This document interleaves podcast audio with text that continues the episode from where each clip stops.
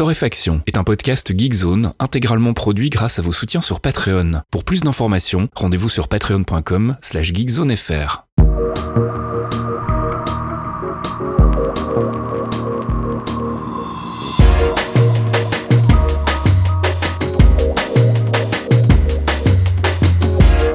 Bonjour Geekzone et bienvenue dans ce 172e épisode de Torréfaction. On se retrouve comme toutes les semaines pour une petite sélection de l'actu, actu gaming, app, culture et tech que je réalise avec mon ami Caféine. Bonjour Caféine. Oui, bonjour Monsieur Fasquille. Est-ce que ça va bien Ouais, super bien. Écoute, impeccable. À part un petit bug, euh, j'ai un problème sur le système mâchoire dans langue chez moi. Je sais pas, je sais pas vous, je sais pas si ça vous arrive jamais. je, ça fait un moment, j'arrête pas de me croquer la langue, ah, tu vois, en ah. mangeant gentiment, mais vraiment croquer, hein, tu vois les trucs. Donc si vous m'entendez un peu parler comme ça, c'est moi qui galère en fait. Hein. C'est voilà, j'en ai ras le bol. Je pense que je vais demander une update du firmware parce que c'est quand même un petit peu pénible. Oui, et ça va pas aller en s'arrangeant avec les années qui passent. Je te le dis tout de suite. Bon allez, on va commencer tout de suite avec la, la section gaming du coup. section. avec Monster Hunter. tu, tu, vas le faire tout seul. Ah non, bah je vais pas la faire. Alors je vais faire Monster Hunter Rise euh, avec l'accent qui euh, se prend un petit 8 sur 10 chez Gamecult. Si vous aviez pas suivi Monster Hunter Rise, c'est la suite de la série qui est euh, débarquée chez euh, Monsieur Capcom, mais qui nous fait des infidélités à ses plateformes de prédilection vu que c'est que sur Switch cette fois. Donc quand on a bien pris sa drogue avec Monster Hunter World pendant un grand moment sur PS4 et PC, bah, on est un petit peu dégoûté, hein, parce que pour la version euh, PC, il va falloir attendre 2022. Donc moi, ça me laisse le temps de terminer Monster Hunter World tranquillement. J'avais quelques monstres à aller euh, récupérer, quelques variantes un peu cheloues euh, qui vont me permettre de débloquer les dernières armes, et puis après, je pourrais le ranger, et puis attendre 2022 tranquillou, et enfin profiter des montures et de l'environnement vraiment super intéressant qu'ils ont fait pour Monster Hunter Rise, qui est clairement le plus dynamique et le plus sympa qui soit sorti dans la série. Ils ont corrigé pas mal de trucs euh, par rapport à World, euh, mais ça reste un petit peu touffu. Hein. Donc si vous voulez vous y mettre, euh, prenez votre temps et puis bah, gardez du temps libre surtout parce que ça bouffe vraiment des heures. Et puis on ferme du côté des stores PS3, PSP, Vita. Ouais, c'est tout le monde est en panique, genre ah mon dieu, ah, c'est horrible les serveurs, mes jeux que j'ai achetés, comment je vais faire? Alors on se calme. En fait, ce qui se passe, c'est qu'effectivement les stores online de Monsieur Sony pour qui concerne la PS3, la PSP, la Vita vont effectivement fermer, donc il ne sera plus possible d'acheter de jeux, il sera plus possible euh, d'aller euh, prendre des trucs pour vos vieilleries, parce que bon, faut quand même être euh, gentil, mais PS3, PSP Vita, ça commence à avoir un petit âge, quoi. Ah, j'ai toujours une PS3, moi elle me sert de Blu-ray en fait, donc c'est très bien. Mais je sais, mais, mais toi tu rentabilises, on pourrait parler de ton clavier, les, les, c'est mon premier méca, j'ai eu le temps de faire 42 dossiers. Depuis. Et il fonctionne toujours très bien. Parce que c'est de la qualité, monsieur. Je ne revends jamais des trucs qui ne sont pas de qualité. et en plus, euh, donc là, l'histoire pour les stores, euh, tout va bien. Si vous avez acheté des jeux, vous pouvez aller les récupérer. C'est disponible. Si vous avez besoin d'aller rechercher un jeu que vous aviez acheté dans le passé, c'est dispo. C'est vraiment les nouveaux achats qui ne vont plus être possibles. Alors le store PS3 ferme le 2 juillet. Le store euh, Vita va, fermer le 27 août. La news qui est intéressante dans tout ça, c'est qu'il y a plein de promos actuellement à aller récupérer pour pas cher.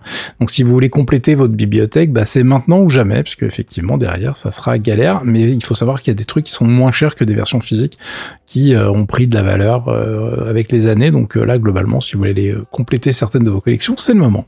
Et puis on reste avec Sony avec Play at Home. Voilà, alors eux, tu vois, d'un côté ça ferme, de l'autre côté ça, ça fait plaisir, parce que bon, je sais pas si vous êtes au courant, mais euh, certaines catégories de personnes sont obligées de rester à la maison suite à une espèce de truc qui s'appelle un virus. Mhm. Ça fait un an, il y en a marre. c'est de la merde. voilà, c'est. On aurait pu mettre un jingle Jean-Pierre Caff. Bon, moi qui étais très content de mon côté ours, là même moi j'en ai marre, hein, je vous le dis honnêtement. Donc euh, bon, le play at home, euh, c'est sympa, surtout si vous avez bah, des têtes blondes à un petit peu détendre et que le budget est serré, ou si vous-même vous avez une PS4 et pas grand-chose à, de nouveau à vous mettre sous la dent, bah là c'est le moment d'aller récupérer plein de jeux gratos. Alors euh, c'est une initiative limitée dans le temps encore une fois, donc il y a 10 jeux gratuits au total qui vont être récupérables. Il y en a un, faut vous dépêcher parce que c'est le premier qui a un petit peu ouvert le truc, ça va être Ratchet Clank qui est sorti en 2016, qui est dispo jusqu'au 1er avril 2021 à 5h du mat. Donc là, vous voyez le problème si vous écoutez le podcast le vendredi 2, euh, fallait être Patreon les gars. Hein voilà, je j'ai que ça à vous dire. C'est un bon incentif. tu vois, tu, tu nous donnes on vous fait gagner de l'argent finalement. C'est ça. bon bref, celui-là, bon, c'est pas très grave si vous l'avez raté. Mais en revanche, il y en a plein d'autres à récupérer. Je vous ai linké la page euh, qui va bien pour aller mettre la main dessus. Euh, dans mes dans ma sélection, euh, il y a Hunter the Gungeon, si vous connaissez pas, qui est un, bon jeu de tir bullet hell qui est vraiment marrant. Il y a Res Infinite, il y a des jeux en VR aussi. Il y a aussi The Witness qui est dispo. donc il y a vraiment de quoi faire, mais avec un petit peu de patience, il va y avoir un truc super intéressant si vous ne l'avez toujours pas fait, honte sur vous, qui est l'arrivée le 20 avril de Horizon Zero Dawn en fait. Donc qui est le gros titre mm-hmm. qui va être gratos, donc faut la le récupérer. Et attention parce que donc il y a une fenêtre de tir. Hein. Si vous ratez après quand c'est terminé l'opération, vous pouvez plus les rajouter à votre bibliothèque, c'est mort. Euh, et en plus chez nous, nous avons un trial Wakanim. Euh, donc pour ceux qui euh, veulent mater du dessin animé tranquillou, il y a aussi ce truc là qui est prévu en fonction de la zone où vous êtes, ça sera Wakanim ou un autre partenaire de, de, Sony. Mais justement, ça c'est aussi intéressant parce que c'est pas des trucs mm-hmm. qui font régulièrement. Donc voilà, vous avez de quoi faire du 26 mars au 20 avril. Donc faites vos courses pour 0 euros, c'est ça qu'on aime. Et puis on reste encore chez Sony avec la bêta de Final Fantasy XIV sur PS5. Ouais, ça continue d'évoluer sans arrêt. Donc le 13 avril pour les gros fans, boum, ouverture de la bêta euh, pour aller voir la nouvelle version en fait qui a été upgradée euh, assez substantiellement pour la PS5. C'est pour les fans, ça correspond à la Mage 5.5 évidemment. Si vous ne jouez pas au jeu, vous ne savez pas de quoi je parle et je ne vais pas réexpliquer parce que ça commence à être un bordel. Il y a beaucoup de choses dans Final Fantasy XIV. Je m'y suis remis et je suis encore un peu perdu, mais comme ça, ça me permet de suivre l'actualité. Euh, et le lancement de la version euh, de FF14 sur PS5 va se faire juste après la bêta. Euh, et il n'y a pas de date parce que en fonction des retours qu'ils vont avoir pour la bêta, ils vont ajuster le tir. Est-ce qu'il y a des trucs à corriger en urgence ou pas, etc. C'est une vraie bêta. Après, ça sert aussi d'outil marketing. Nous l'aurons pas. FF14, ça tourne très bien depuis très longtemps maintenant. je doute qu'il y ait des gros gros problèmes à ce niveau-là. voilà, donc on va suivre tout ça. Et si vous vouliez y jouer, il y a tout un mode d'emploi qui est sur Gamecult que je vous ai linké dans le billet qui accompagne le podcast pour voir comment passer vos comptes de la version PS4 à la PS5, etc. Euh, parce que c'est pas toujours évident. Euh, le, pied le site web de notre ami Square Enix euh, n'est pas, comment dirais-je, hyper lisible tout le temps. Voilà, je l'ai dit hyper poliment. Et puis on termine cette section gaming avec une bonne nouvelle du côté d'Hitman 3. Voilà, si vous avez suivi la sortie, euh, on en a parlé dans Torréfaction il y a quelques semaines, hein, de Hitman 3, mais que vous étiez pas prêt à ce moment-là, et eh bien vous allez pouvoir tester la bête, puisque le premier level est gratos euh, actuellement dans le cadre d'un truc que nos amis appellent Free Starter Pack. Euh, Yo Interactive, ce, ce, principe de Free Starter Pack, en fait, ça va être un truc dans lequel ils vont pouvoir faire tester périodiquement, pendant une durée limitée, des niveaux différents, des missions, des défis, etc. Et là, jusqu'au 5 avril, donc bah, ça va se terminer très très très vite, hein, vous avez accès au premier niveau en entier euh, qui se passe dans le Burj Khalifa de Dubaï. Euh, et puis bah, après le 5 avril, c'est terminé. Donc si vous saviez pas quoi faire ce week-end, voilà, maintenant vous savez. Si vous écoutez ce podcast un petit peu trop en retard, écoutez, j'espère qu'on vous fait marrer, mais il y a des infos qui sentent un petit peu le poisson. On est désolé. C'est aussi ça de faire des podcasts d'actu, les gars. Et on passe du côté des apps euh, où Discord apparemment veut concurrencer Clubhouse. Alors Clubhouse, qui se rappelle? Levez la main, je vous regarde. Euh, oui, c'est une application qui permet de faire euh, euh vos petits TED Talks en, de votre côté. C'est-à-dire que vous avez des gens qui parlent et puis des gens qui écoutent et qui peuvent intervenir en levant la main, etc. C'est une appli mobile qui a beaucoup fait parler d'elle ces dernières semaines. Euh, tout le monde voulait son invitation pour rentrer dans le truc, etc. Puis après, on s'est rendu compte que ça pompait vachement d'informations quand même. Donc les gens ont désinstallé l'application euh, je ne sais pas où ils en sont actuellement, hein, mais bon, bref, euh, il y a quand même tous les gens normaux qui ont déjà oublié que ça existait. J'avoue que c'était pas très très pratique. Et d'une manière générale, la qualité du son. Enfin, moi, les rares trucs où j'ai été voir, franchement, j'ai pas trouvé ça fabuleux. Mm-hmm. Et euh, évidemment, quand on parle audio, discussion, etc., bah, Discord, c'est un peu les patrons hein, sur le marché actuellement. Et là, ils vont mettre en place un truc qui s'appelle euh, Stage Channel. En fait, c'est une nouvelle fonction qui va arriver et ça va vous permettre de faire bah, la même chose que vous on peut faire dans Clubhouse, c'est-à-dire des rooms où vous allez avoir des gens qui vont pouvoir parler et des gens qui vont être euh, simples auditeurs. Euh, les cas d'usage classiques, ça va être pour faire des interviews, des Ask Me Anything, etc. Ils parlent même de karaoké, mais ça c'est pas obligé, hein, vraiment. Enfin, sauf si vous chantez bien, mais euh, généralement les karaokés ça finit mal. Et il n'y a pas le côté, euh, enfin, du vrai karaoké, quoi, tu vois, où tu as des boissons sur une table et tu peux te moquer des gens. Euh, donc dans Discord, je suis pas persuadé que le karaoké soit une grande idée, sauf si vous rajoutez la vidéo. Enfin bon, vous vous débrouillez, vous faites ce que vous voulez. Euh, évidemment, c'est pas accessible à tout le monde, donc euh, je vous ai linké un billet de TechCrunch qui explique un peu les modalités pour pouvoir transformer un, un channel euh, en stage channel justement et pouvoir activer ce genre de truc. Euh, mais je pense qu'à terme, ça va être très intéressant. Et puis dans les rumeurs rigolotes, hein, je suis obligé d'en parler, Microsoft serait en bah discussion pour acheter. J'étais justement en train de me demander si c'était pas pour séduire un peu Microsoft qui lançait les nouveaux trucs là. Bah, écoute, j'en sais rien parce que là, ils ont fait un truc. Euh, vous savez que donc là, bon, Microsoft, euh, la rumeur c'est 10 milliards hein, qui seraient prêts à mettre pour acheter euh, Discord, donc ça calme. et puis aujourd'hui, comme on est le 1er avril, on enregistre en tout cas le 1er avril, ce qui est ma journée, mais vraiment que je déteste le plus quand on bienvenue au club.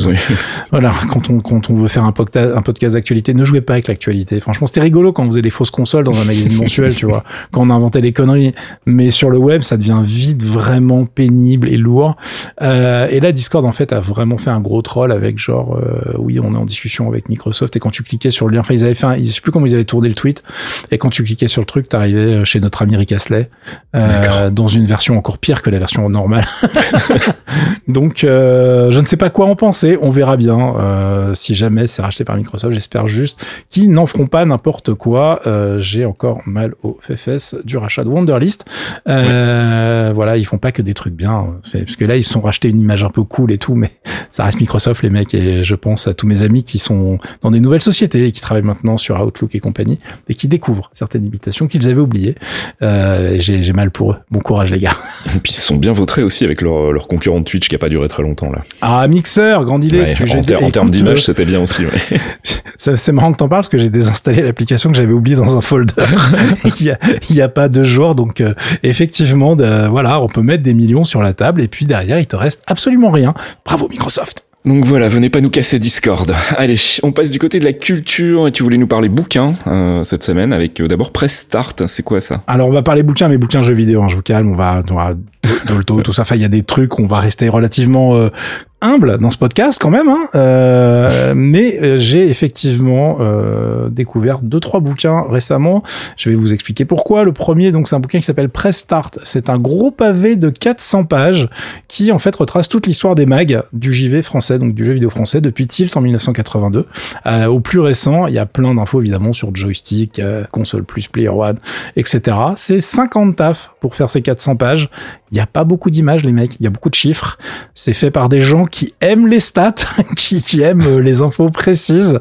Euh, ça a été écrit euh, par d'un côté Yves Brim, qui est en fait un spécialiste de chez mo5.com, qui bosse chez mo5.com depuis 2008, et Boris. alors Boris, je suis désolé Boris, je vais massacrer ton nom de famille, ça se trouve. Hein.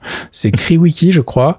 et ils se sont mis à deux pendant donc cinq ans pour vraiment faire un, un, bouquin qui plaira. Alors oui, à une niche, on est d'accord. Hein, parce que ça parle vraiment de choses qui intéressent des gens qui ont un certain âge et qui ont été biberonnés avec les magazines de l'époque. Euh, je pense que c'est aussi pour ça que le, bouquin est, en fait euh, n'a pas eu beaucoup de presse finalement, si tu veux, parce que c'est un petit peu euh, une cible limitée entre guillemets.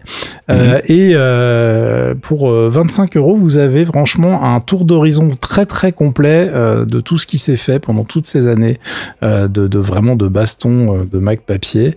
Il y a beaucoup, beaucoup, beaucoup de choses dedans. Euh, j'ai participé euh, avec eux à une émission en fait le week-end dernier euh, avec Yann Serra qui travaille sur PC Team à l'époque, avec qui j'ai travaillé et que je connais depuis le début des années 90, où on a retracé les années 2000, 2003, 2004. Tu vois, ça te parle un peu Fastkill. Je sais pas, peut-être un peu, peut-être que tu as travaillé un peu dans un magazine à cette époque-là. Ça se pourrait, ouais. Donc voilà, on a on a un petit peu euh, repart brossé un peu le, le, le, portrait de cette période-là, vite fait. On a un peu on a débordé et on a été un peu plus loin en amont aussi. Donc, euh, bon, c'est une heure et demie un peu bordélique, mais euh, si vous cherchez, vous allez le trouver. Ce que j'ai oublié de linker dans le billet qui accompagne le podcast. Si vous êtes sage, je le mettrai euh, dans le forum. et du coup, ce bouquin, bah, c'est quand même très intéressant. Il faut savoir qu'il y a une version web de 40, avec 48 pages en plus, avec un petit bouquin en plus de 48 pages, qui traite des mags étrangers. Donc, la version collector qui est dispo que sur le web, elle vaut 35 euros. La version normale, donc je l'ai dit, 25 euros. Euh, il faut savoir qu'il y a un bug sur le site et j'ai pas eu le temps de leur dire. C'est-à-dire que quand tu veux cliquer sur euh, la, version normale et que tu es en train de regarder la page de la collector, ça t'emmène sur un autre bouquin qui n'a rien à voir. Alors c'est sur Northgard, c'est très bien Northgard, mais ce n'est pas du tout le livre dont je voulais parler. Et ils ont un problème d'image aussi qui s'affiche, donc euh, je, vais engueuler très rapidement, non, prévenir tout simplement l'éditeur de tout ça, donc parce que tout ça est édité chez Omac Book et Omac Book c'est fait par Florent Gorge dont on parle dans le deuxième bouquin. T'as vu un peu cette transition incroyable qui nous sort un truc qui s'appelle Génération Zelda parce que euh, je sais pas si vous êtes au courant mais c'est les 35 ans de la licence. Donc il y a un petit peu de littérature qui sort sur le sujet actuellement. Et euh, Génération Zelda, c'est 176 pages en fait qui sont disponibles sur le sujet avec plein, plein, plein d'informations euh, qui vont vraiment faire plaisir aux fans avec des trucs bah, qu'on voit pas ailleurs, euh, avec des vraies questions. Moi, ce que j'aime bien, tu vois, genre euh, pourquoi Zelda 2 était-il si différent? Alors euh, c'est bien ce que c'est marqué sur la page officielle, très décrit Zelda 2. Bon, il y a plein de gens qui ont dit que c'était quand même de la grosse merde et, et, qui voudraient bien savoir ce qui s'est passé. Donc voilà, c'est expliqué dans le bouquin. Euh, il y a euh, beaucoup, beaucoup d'informations euh, sur ces 176 pages et surtout, on est sur un type de bouquin très différent de celui dont je viens de parler. Parce que là, on n'est pas sur le papier journal, euh, voilà, on n'est pas sur le pavé de 400 pages, on est sur de la, du, du, du, du, truc illustré, très quali. Euh, c'est aussi, bon, on est aussi là pour se faire plaisir sur la licence, c'est un petit peu différent. Donc voilà, et celui-là, il vous coûtera 17 Alors, parce que j'ai décidé que, voilà, dans ce podcast, je dis pas 16,90 euros, ça m'énerve. Voilà. Donc, j'arrondis tout le temps. Ça sera environ 17 euros. Euh, et tout ça est dispo sur leur site officiel. Vous pouvez les commander. Il y a un shop. Voilà, c'est le, le futur, tu vois, l'e-shop. C'est tellement pratique, les amis. Euh, et euh, j'en profite pour vous dire que un de mes trucs préférés chez eux, c'est Collector's Quest, en fait, qui est une, un Blu-ray qui est sorti euh, toujours chez Makebook, qui est fait par euh, euh, Florent toujours et Alex Pilot de chez mm -hmm. No Life, rappelez-vous. et en fait, c'est vraiment un truc super intéressant si vous aimez les, les, collections incroyables de jeux vidéo. Ça part à la rencontre, en fait, de collectionneurs complètement tarés. la saison 3, ils ont été chercher des gens complètement fou au Japon. C'est vraiment excellent. Il y a plein de vidéos dispo euh, sur YouTube hein, pour vous faire une idée. Mais euh, quand vous avez le Blu-ray, il y a toutes les, il y a tout making of, il y a toutes les vidéos. C'est beaucoup plus agréable à regarder. Donc voilà, et ça coûte 30 balles. Donc faites-vous plaisir. Allez, moi je voulais vous parler de Uncle. Tu connais Uncle Caf? Oui, plein. J'en connais deux au moins. C'est le bordel. J'en connais, connais, un qui fait du jeu vidéo, euh, mais je pense que tu parles de celui qui fait de la musique. Non, je parle de celui qui fait de la musique. Euh, Uncle, c'est une formation en fait qui a été créée par un monsieur qui s'appelle James Lavelle, euh, qui est aussi le cofondateur du label Mowax, qui est un label qui était mythique à l'ère du, du trip-hop dans les années 90. Et donc Uncle, c'est un groupe qui a connu plusieurs itérations. La toute première, c'était en 94, donc avec James Lavelle et Tim Goldsworthy. Et puis on est aussi croisé par la suite d'autres gens comme un certain DJ Shadow, ou plus récemment Pablo Clemens. Donc James Lavelle aime bien s'entourer de collaborateurs qui changent. Et là, il vient de sortir Run in One. Alors, c'est pas vraiment un nouvel album, c'est en fait une compilation d'auto-remix. Je m'explique. Euh, pour ses lives, en fait, euh, Dunkel, euh, Lavelle, il, il, prépare souvent en fait des versions alternatives de ses morceaux, des trucs parfois plus orientés club, euh, pour permettre aux gens de danser, etc. Et puis pour proposer quelque chose d'un peu inédit et pas juste aller rejouer les mêmes morceaux que sur l'album. Et là, bah, il était justement en train de bosser sur le prochain show quand, euh, comme on disait tout à l'heure, une certaine pandémie, un virus, je crois, oui, a frappé de plein fouet la planète. Il paraît.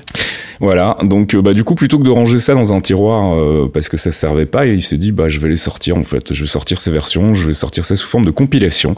Et donc il y en a une première qui est sortie qui s'appelle Run in One, il y aura un Run in Two qui devrait normalement sortir à l'été. Et comme d'habitude avec la musique, hein, plutôt que d'en parler, je vous proposais d'écouter plutôt un extrait, le morceau Armor.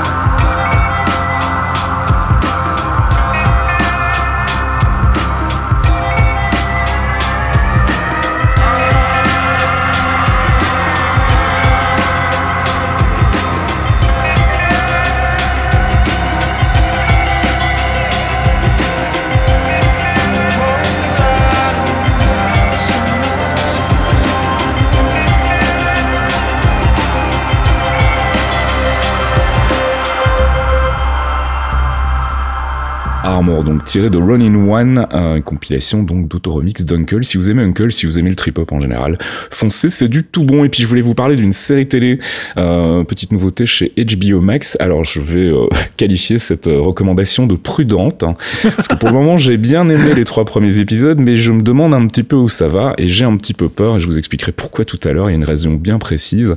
Euh, en gros, c'est quoi? C'est Made for Love, donc c'est euh, l'histoire de Byron Gogol. Donc oui, c'est comme Google, mais ça s'écrit Gogol, qui est un super génie de la tech en fait. Ça commence, ça commence super mal le nom en français en tout cas. Ça commence super bien, voilà.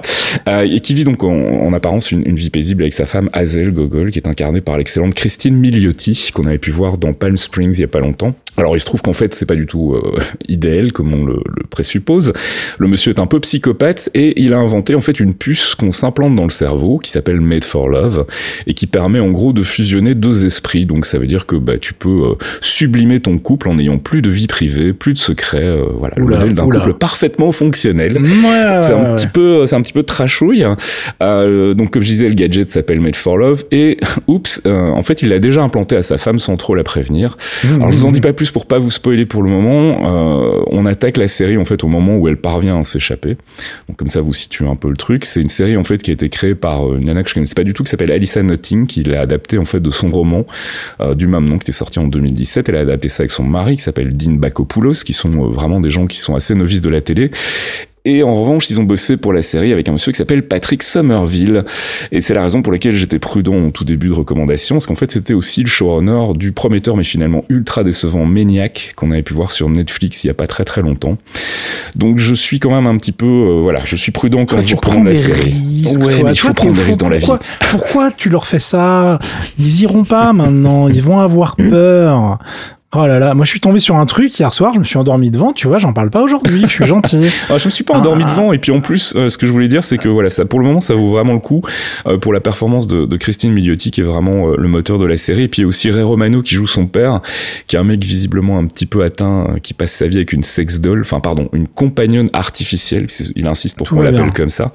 Donc voilà, c'est un petit peu barré, ça sera peut-être votre cam, peut-être que ça finira en autre boudin, j'en sais rien, mais en tout cas pour le moment, les trois premiers épisodes que j'ai vus, moi, m'ont bien plu, c'est 30 minutes, c'est dispo sur HBO Max, donc il faudra demander ça chez votre ami Bob VHS. Moi, j'en parlerai jamais, mais euh, du coup, si vous avez Prime Video et que vraiment, vraiment, vous avez rien à regarder et vous voulez voir un ovni, allez mater les trois premiers épisodes de Invincible. C'est une série euh, télé dessin un dessin animé. Oh, mais c'est très bien ça, Invincible. de super-héros. C'est très trash. Je ne sais pas où ça va. Je suis hyper inquiet je suis hyper. Il y a que trois épisodes de dispo, donc pour l'instant j'ai pas le twist. Mais voilà, le premier épisode n'est pas la série. Ne regardez pas avec vos enfants.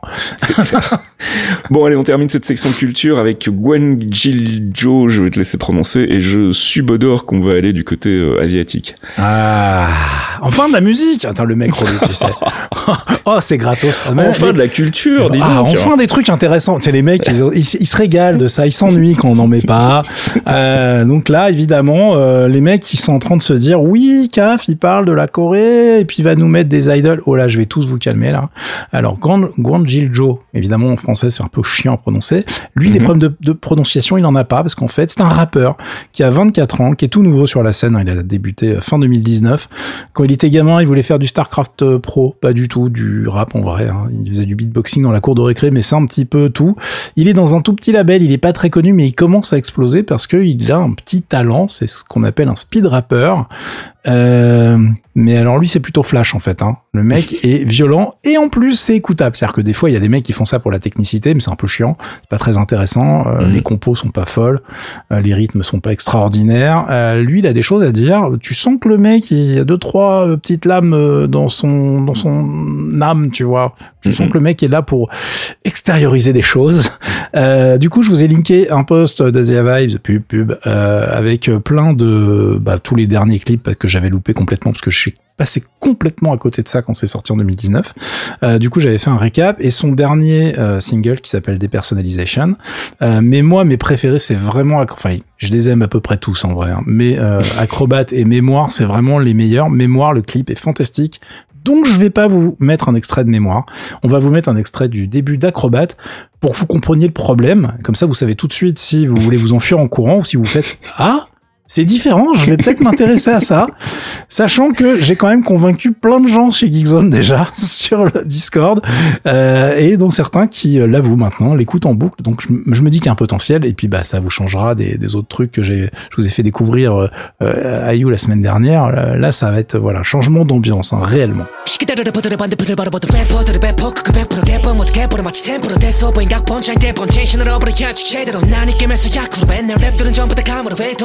나를 바라보는 래퍼들은 말한다고 진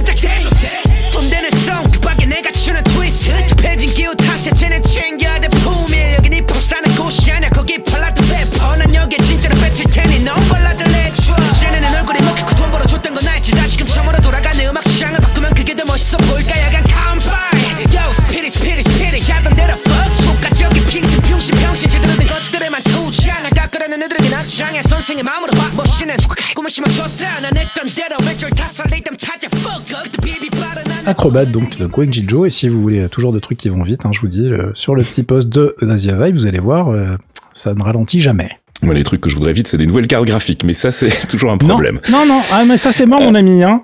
on fait plus la météo, ça vaut même plus la peine. Euh, la météo des cartes graphiques, il n'y en a pas. Voilà, ça c'est fait. Euh, on va passer à la tech, enfin, au reste de la tech, si tu voulais nous parler euh, de nouveautés chez Intel. Alors, moi, est-ce que j'ai envie d'en parler? Non, Intel aimerait bien qu'on en parle, en fait. c'est surtout ça, le truc. non, bah, c'est pas facile hein, pour d'être le maître du monde quand t'es plus le maître du monde, en fait. Les gens se moquent, les gens te jettent des cailloux. et donc, du coup, là, ils ont sorti leur nouvelle gamme de CPU, les Rocket Lake Ace, euh, qui sont vraiment dédiés pour euh, le jeu et donc les mecs sont à mort en mode genre regardez, on est revenu au top, on explose tout le monde et non en fait, pas du tout. Euh, alors effectivement, c'est pas complètement ridicule tout le temps, mais alors exploser des gens non, surtout pas AMD. Euh, et en plus, en fonction de la gamme visée du tarif, ça va de mouif, ok, vous pouvez l'acheter, vous n'êtes pas complètement stupide, mais euh, vous avez aussi euh, toute une partie de la gamme qui est clairement, clairement trop chère pour ce que c'est et qui est à la rue totale par rapport à l'offre d'AMD. Donc, euh, je vous ai linké un papier d'Ars Technica qui vous met des petits graphes et qui rentre pas trop dans des détails abscons que vous pourrez donc euh, suivre sans trop de peine, euh, qui va vous résumer un petit peu tout ça. Euh, bon, moi, j'ai pas vraiment envie d'y passer mille ans parce que très honnêtement, actuellement, ils sont vraiment techniquement un peu à la rue et puis ça sert plus à rien de tirer sur l'ambulance entre guillemets. Euh, c'est euh, vraiment un, un, petit peu la galère et puis il y a un petit truc rigolo à citer c'est qu'en fait il y a une partie graphique euh, qui est nouvelle et qui est vachement mieux sur ces CPU normalement.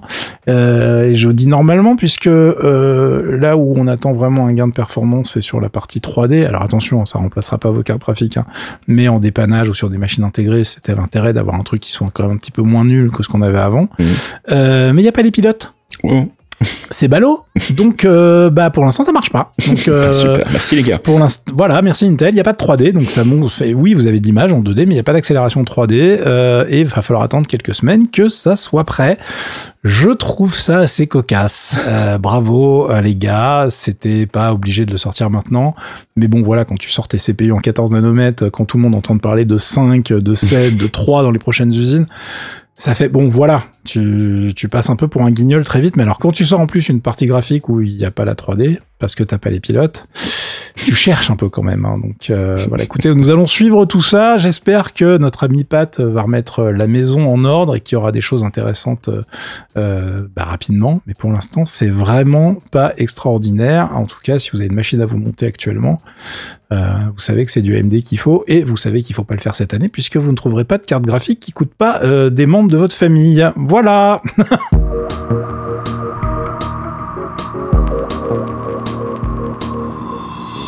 Et c'est la fin de ce 172e épisode de Torréfaction. On se retrouve, euh, si tout va bien, la semaine prochaine, jeudi pour les abonnés Patreon et le vendredi matin pour les autres.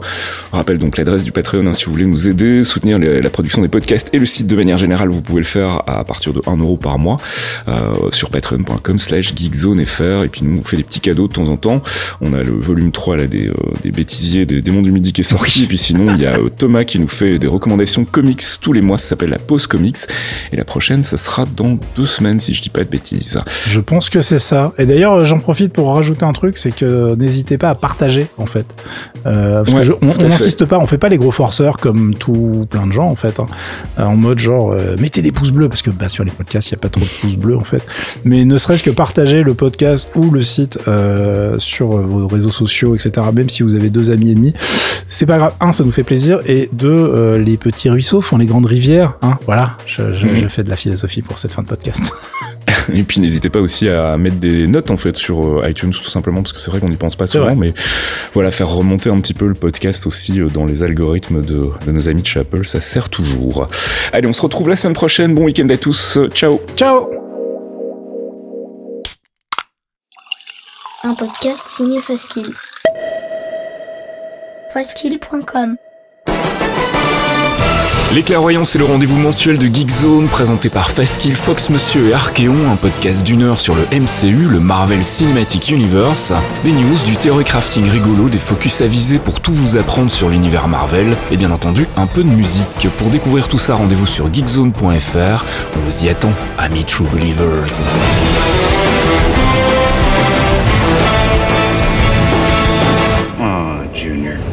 You're gonna break your old man's heart. If I have to. Nobody has to break anything. Clearly, you've never made an omelet. You beat me by one second.